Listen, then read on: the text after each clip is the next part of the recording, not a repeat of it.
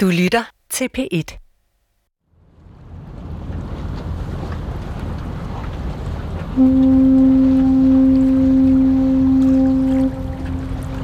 Den 15. januar, øh, der mønstrede jeg så på Jutlandia i Nakskov, der har været på værft og blev ombygget fra passagerskib til, til hospitalskib, og så sejlede vi til København til lang linje, og den 23. der sejlede vi så ud. Og jeg kigger, står så op i den hundekulde og kigger ned på øh, øh, de mange mennesker, der er. Der er vel en, ja, der er, man har regnet ud, at der skulle være mindst 10.000 mennesker dernede. Jeg talte dem jo ikke. Og øh, jeg står der og småfryser, og så spiller øh, hjemmeværnsorkestret den gang jeg drog afsted. Og så er der nogen, der smider serpentiner ned.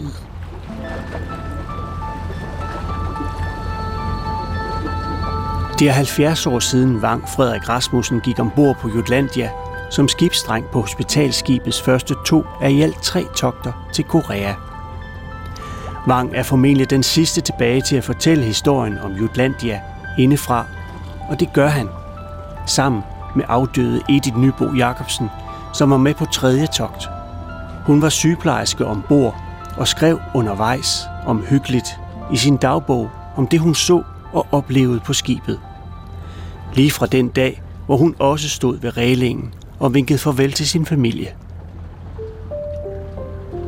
Stor, fin afskedshøjtidlighed. Far, Harry, Ruth, Børge og Yrsa plus Åse kom kl. 13 og var ombord til 15.15. Moster Inger kom i sidste minut ned til lange linje. Men Edith er 30 år. Hun kommer med i øh, det tredje og sidste togt, som øh, viser sig så at blive det mest øh, barske. Forfatter Helle Jul har skrevet om sygeplejerskerne ombord på Jutlandia, blandt andet med baggrund i Ediths dagbog. Ved afrejsen i 1952, der ved vi, at hun øh, faktisk kom ombord dagen før. Det var der mange sygeplejersker, der gjorde, så lige kunne nå at få sig indrettet i kahytterne. Og så står hun jo ellers på øh, skibet øh, og kigger ud over det der menneskehav. Det var jo simpelthen en københavnerbegivenhed.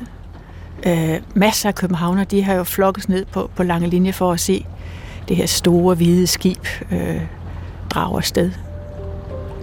Taler fra helikopterdækket. En maskine kom og fløj, til vi var helt langt ude i sundet. Kl. 20.30 hørte vi reportage fra vores afrejse.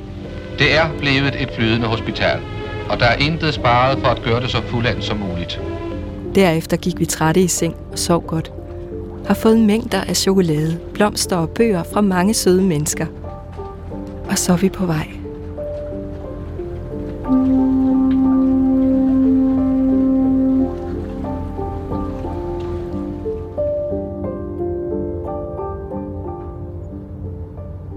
Som mesterdreng, der har jeg sådan forskellige jobs.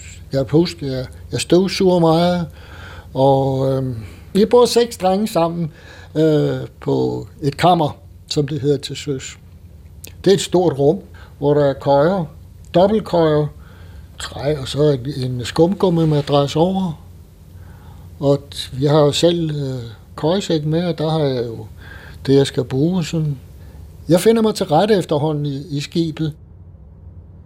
Der var to besætninger ombord. Der var Røde Korsbesætningen, sygeplejersker og læger og øh, tandlæge og øh, hvad hedder det, klinikassistenter og alt det der. Og, og så var der besætningen. Der var jeg så nederst i bunden i hierarkiet, og dengang var der meget stor standsforskel. Ja, sygeplejerskerne, det var jo for os drenge nogle gamle koner. De så heller ikke til vores side, vi så heller ikke til deres side. Det var da meget flinke, når, de, når man snakkede med dem, men, men øh, dem havde vi jo ikke noget at gøre med. Sådan var det bare. Og, og der var ikke nogen diskussion om det. Sådan var det jo alle, alle vejen. Der var et hierarki, og jeg var nederst. Så steg jeg en lille bitte trin op, da jeg blev koksmat og fik oven i købet lidt, noget mere i hyre. For vi fik jo krigstillæg, det fik Røde ikke. Så jeg tjente jo lige så meget som en, en mediciner, der altså ikke var helt færdig som læge. Lige snart vi var derude, så fik vi en langt, øh, en høj hyre. for at være derude. Fordi det var en krigszone. Edith, hun skal øh, være med til at øh, indrette hospitalet, fordi når Jolandia øh, påbegynder turen til øh, Korea, så er det ikke et fikst og færdigt øh, hospital. Altså de ydre rammer står der, men det skal jo ligesom klædes på til opgaven. Og øh, det betyder, at øh, sygeplejerskerne er med til at gøre det rent. Øh, nogle steder skal der måske males. Der skal fyldes depoter op. Der skal øh, gøres øh, instrumenter og apparatur, og alt sådan noget skal gøres klar. Og det bruger de sådan set deres øh, dagtimer til. I dag kl. 8.30 begyndte pligterne. Kom på medicinsk epidemisk afdeling 3A. Der er 52 senge i nederste dæk i forstavnen. Afdelingssygeplejerske er frøken Hansen. Inga og jeg er sygeplejersker, og sygepasseren er diakon og hedder Christian. Vi skurede og gjorde rent og pakkede ud. Havde fri fra 11.30 til 13.30. Men midt i middagssøvnen lød sirenen til bådrulleøvelse. Derefter en times arbejde, og siden har vi haft fri. Nu vipper Jutlandia ikke mere. Vi kan se Englands kyst i aften. Pigerne, jeg bor sammen med, er søde. Ligesom alle de andre sygeplejersker, der bor hun i en, øh, en lille kahyt, oprindeligt en øh, tomandskahyt, turistklasse. Øh, men for at der skal være plads nok til alle, så er der altså sat øh, køjseng ind i den her kahyt, så de bor fire, øh, fire øh, sygeplejersker sammen på en meget lille område, en meget lille øh, areal. Udover køjesengene, så er der kun plads til øh, en, en lille kommode, hvor de hver får en skuffe og et, og et smalt øh, klædeskab til deling. Pladsen er så beskeden, så de kan faktisk ikke stå og klæde om på gulvet øh, samtidig. Det må de skiftes til. Til fyraften, så lægger de øh, deres arbejdstøj, altså sygeplejekjolen og forklædet og kappen og det hele, øh, shiner sig op, sætter håret og stryger, får lidt øh, læbestift på osv. Og, og så er det meget almindeligt, at så mødes man lige i en drink øh, i baren, øh, inden øh, der skal serveres øh, middag om aftenen. Og øh, efter øh, maden, jamen, så er det normalt, at man... Øh, så samler man sig i, i, i skibets rygesalon til almindelig aftenhygge, hvor der kan være foredrag, øh, filmforvisning. In blue? I'm just fooling around. Maybe you'd like to play. Oh no, I'll just watch you. Go ahead. Man spiller måske kort med hinanden, øh, øh, og efterhånden som øh, skibet kommer øh, ned på de øh, varmere himmelstrøg, så foregår det udendørs. Øh, man søger op på soldækket om aftenen og hygger sig med hinanden. Øh, der mås- bliver måske organiseret lidt musik, og så danser man og, og har det sjovt. Det fortæller hun om i, øh, i nogle af sine dagbogsnotater. Film på soldækket, som jeg blev hentet ned fra af Dr. Ville, for at komme til party hos ham sammen med Dr. Ellebæk, professor Fode, Dr. Forup, Kirsten Bager og Pagt. Men der morede jeg mig ikke, og gik tidligt for at være frisk og oplagt til en lang dag på sejleren i morgen.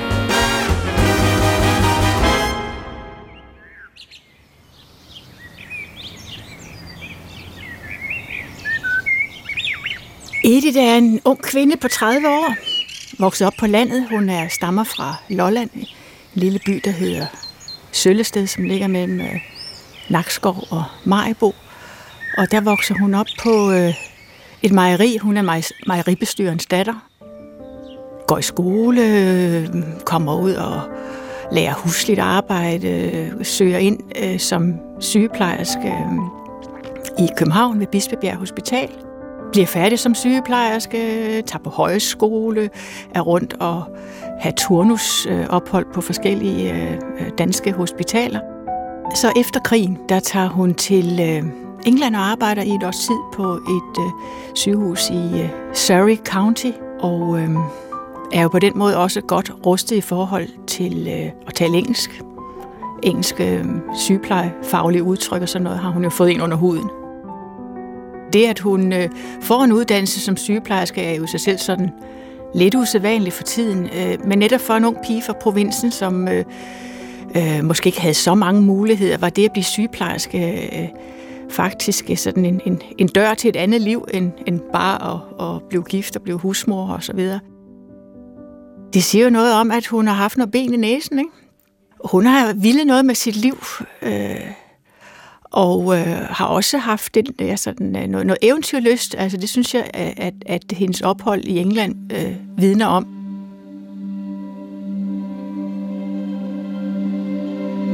Altså, jeg er født i 1934.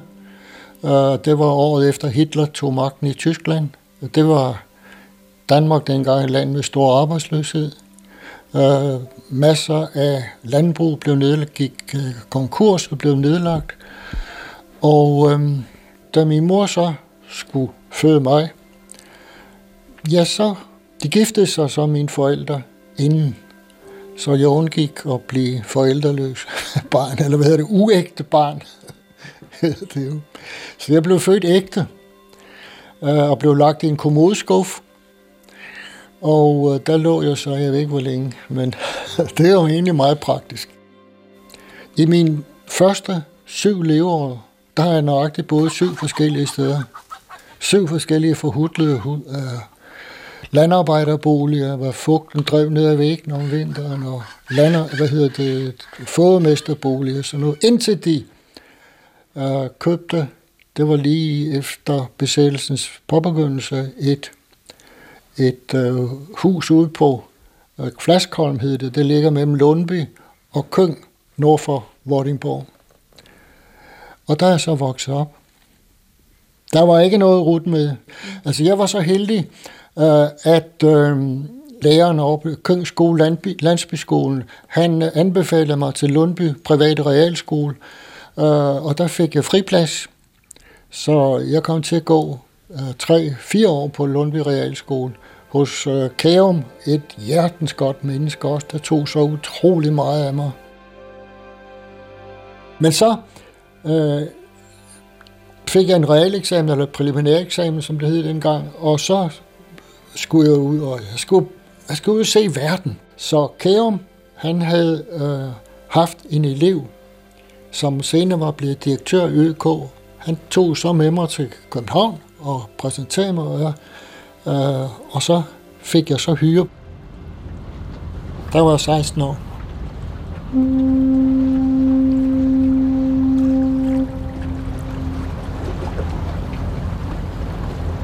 Jolandias mission er at sejle til Korea og yde øh, hospitalshjælp øh, til øh, sårede soldater, som en del af Koreakrigen på sydkoreansk side.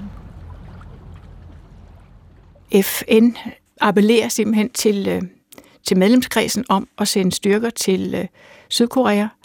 Danmark sender ikke soldater.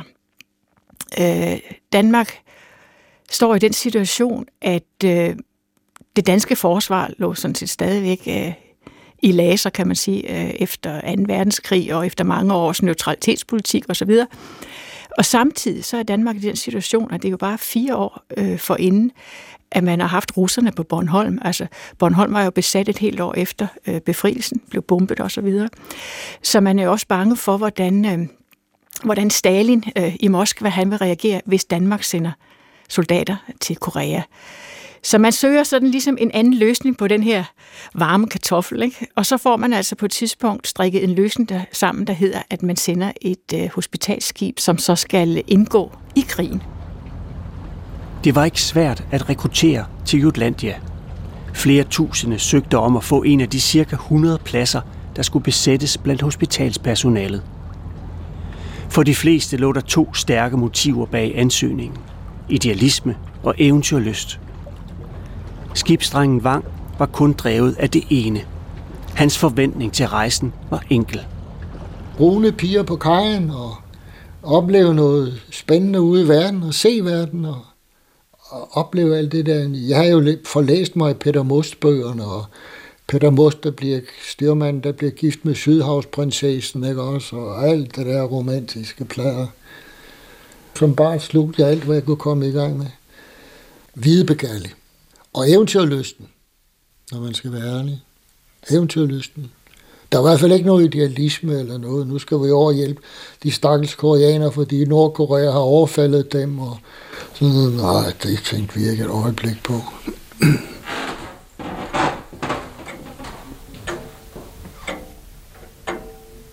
Jeg tror, jeg lige skal tænde lyset.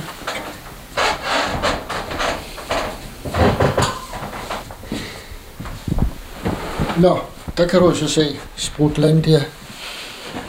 Og det er ikke særlig gode billeder, men der har vi så morgenstemning i Pusans havn. Og det er nogle unge søfolk, der står. Og der er vi ude gå en tur i den landsbytempel. Og det er de to amerikanske hospitalskib, Heaven og Consolation. Det er Sejland, hvor vi redder på et elefant og sådan noget sjovt der. Det er en ung dante i det tyrkiske. skrev jeg. Jeg står under en palme i Tyrkiet. en dante, det er sådan et engelsk udtryk for sådan en ja, lidt overklassen oppe fyr. ja, jeg var nydelig dengang. Altså, vi, vi var jo i land Singapore. Der havde vi 24 timers øh, ophold i Singapore. Og der var vi oppe på Raffles Hotel og, og fik en Singapore-sling og, og kørte med rickshaw-kulier, der løb foran. Og, så det var jo meget spændende. Og vi rendte også i byen, og der, der var udgangsforbud klokken 9. Det blæste vi der på. Vi, det, vi tog det meget afslappet. Alt for afslappet mange ting. Men, og ja, hvad, hvad tror du, en 16-årig interesserer sig for? Seksualiteten var jo også ophobet i, og som 16-årig, du er gået god. Hvad tror du, en 16-årig tænker på? Det skal jeg ikke sige her, men det kan du gætte dig til. Det var det. Hvis du lukker mikrofonen, så skal jeg vise dig de sidste to billeder. Jeg fik en på opleveren. Det kan man vist godt sige.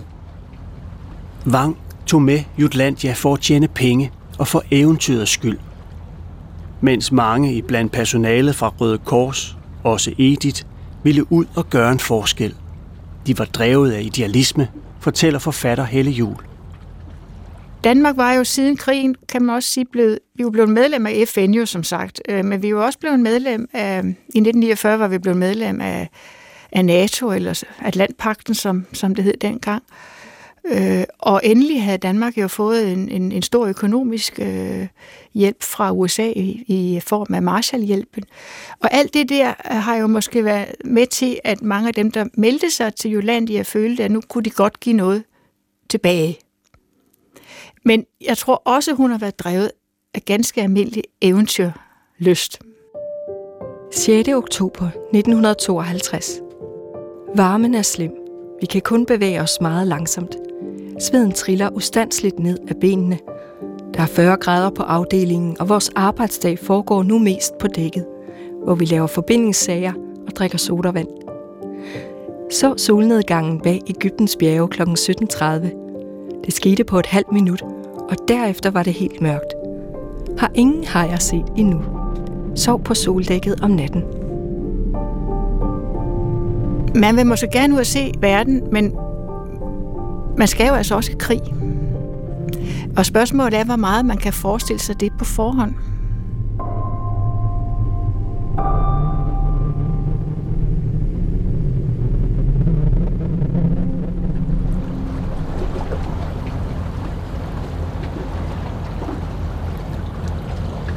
Det tager i alt seks uger, men de kommer jo i land øh, nogle gange undervejs, øh, fordi øh, skibet skal jo ind og øh, bonke olie.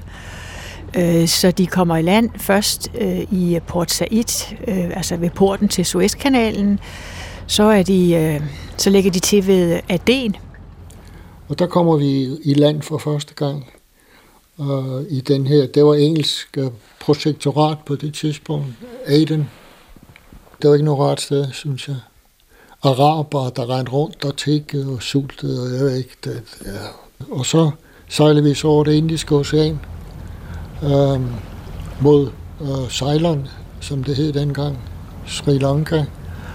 Øh, og der sker så det på vejen at øh, tage kær, overlægen fra, der var chef for lungekirurgisk afdeling, han øh, var oppe og, og få nogle whiskyer med øh, første telegrafisten, og på vejen ned ad lejderen, så går han er forlæns ned i stedet for at gå baglæns ned, så han holder ikke fast ordentligt, og så skibet vipperen ordentligt i gang, og så ryger han ned bang og knaller kildescenen lige ned i stål. Det er jo ståltrapper jo. Så han blev den første patient, overlægen. Det var godt, de havde pakket ud. Det havde ikke været rart at skulle gå i land med et hospitalskib og sige, at vi skulle gerne have ham her på hospitalet. I Ceylon gør Jutlandia også stop, og besætningen kommer i land. Modsat Aden er sejleren, som i dag kaldes Sri Lanka, en fantastisk oplevelse. Ceylon er en ubeskrivelig eventyrø, hvor man havde lyst til at bosætte sig en tid. Vi så aber og elefanter i junglen, holdt ved en flod, hvor de indfødte badede og vaskede sig, så flyvende hunde, alligatorer og holdt ind og drak frisk kokosmælk – i Candy fik vi middag på Queens Hotel. Rigtig indisk mad, som dog ikke smagte mig. Købte lidt souvenirs. Derfra ud og ride på elefanter. Det var sjovt. Og hvor blev der filmet. Klokken cirka 19 ombord igen på Jutlandia for at spise, og bagefter gik turen atter mod land, til Colombo, hvor vi havde en herlig nat. Først handlede vi og købte elefanter og safirer, derefter på en natklub, Victoria, for at danse. Kom hjem klokken 2.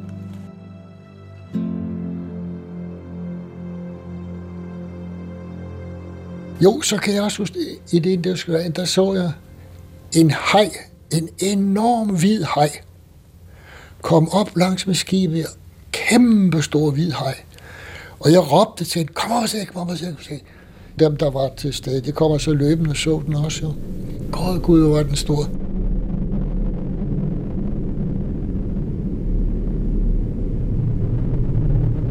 På rejsen derned ser besætningen og sygeplejersken Edith ikke noget til krigen. Det sker først, da skibet kommer til Incheon i Korea. Og det er et chok. Og der skriver Edith om sit første møde med byen, øh, da hun kommer i land og ser, hvor, hvor forfærdeligt der er den øh, nød og elendighed, der hersker der. I dag kl. 13 tog jeg med landlovsbåden sammen med godt en halv sne stykker mere til Incheon. Hvilken redsel, man kan ikke forestille sig sådan en elendighed, før man har set det. Indien på 200.000 indbyggere er næsten kun ruiner. Ingen vinduer i et af husene. Fattigt, fattigt, fattigt så det ud. Og børnene. Vi havde hele tiden en hale af 20-30 små sultne fattige og forældreløse børn tiggende bagefter os. Det var et frygteligt møde med Koreas elendighed. Det tog for meget på en, når man slet ikke kan hjælpe dem. Og jeg har besluttet, at jeg ikke vil derind mere. Men nu er der ingen vej tilbage for Edith og resten af Jutlandia. Vi får alle op fra kaffen og skulle kigge. Lige over for at slå Consolation og Repose, de to store amerikanske hospitalskibe. Koreas land var smukt at se på. Store bjerge og masser af solbadede landskaber. Men har koldt. Klokken 11 blev der sagt i højtaleren, patienter til bord. Det lød underligt, med et var eventyret forbi, og vi stod midt i krigen og alvoren. Det gik fint og hurtigt med at få hejst borgerne op for bådene, som bragte 86 patienter fra Consolation. Halvt amerikanere og halvt koreanere. I løbet af en time var de alle visiteret og lagt i seng. Vi på 3A medicinsk afdeling fik kun fire. To koreanere, Pak og Lee, og to amerikanere, Sam og Bruce. De er ikke meget medtagende – men rundt omkring ligger mange stakkels fyre med benene skudt af og kolostomier en masse. Så nu er vi altså i gang.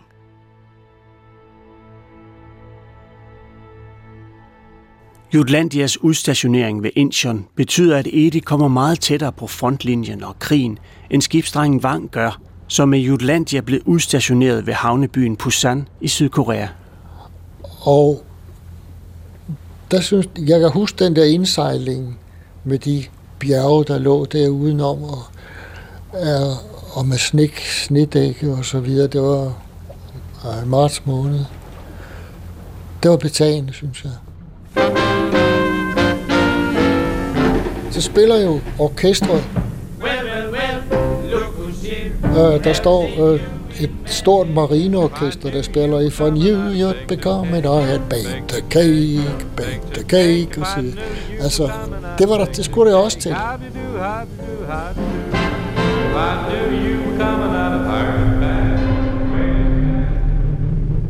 Dagen efter, så er det år og så kommer de første patienter, og så, så er der gang i dem, de bliver hejst ombord, og så bliver de visiteret til afdelingerne, og, og, og så er det i gang og bestillet. Ja. Ja. Krig er noget forbandet lort.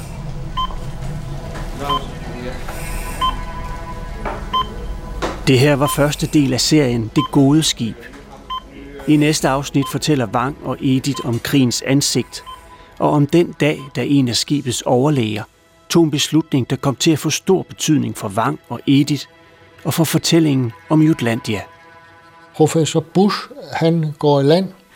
Og der spotter han en, øh, en lille dreng med, øhm, med kvæstelser i hovedet, og beslutter sig uden videre for at tage drengen med ombord for at øh, operere ham. De begår civil ulydighed. Serien Det gode skib er tilrettelagt og klippet af Sara Røykær Knudsen, spikket af Anders Åmand og Mette Willumsen har været redaktør. Edith Nybo Jacobsens dagbog er gengivet i serien med tilladelse fra familien. Du kan høre begge afsnit i DR Lyd.